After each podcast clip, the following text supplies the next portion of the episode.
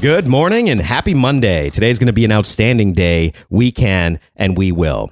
Progress over perfection. Where have we been falling into a trap of analysis paralysis, overthinking, starting, then restarting, then restarting again, or maybe just daydreaming as we're driving down the road, but never actually starting, never actually getting involved in that new project, never actually taking that next step in our entrepreneurial journey or starting the new diet, whatever it is, whatever's going on in your life that you've been procrastinating on, telling yourself a story that you're not enough to start yet, that it has to be perfect before you can get started you have to have everything lined up perfectly before you can actually take the first step. Because if you don't, then something bad will happen. And if something bad happens, that means you're bad.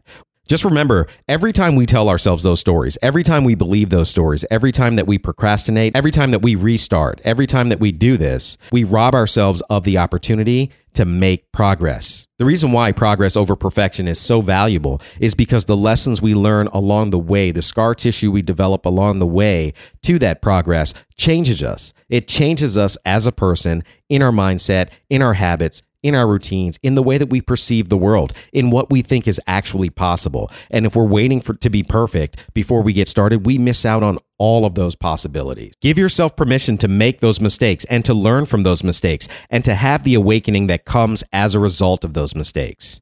I hope this helps someone this week to just take that action, whatever it is that you're working on. Remember, it's better to exist than not exist. Done is better than not done, and make progress over perfection. So let's have a great week.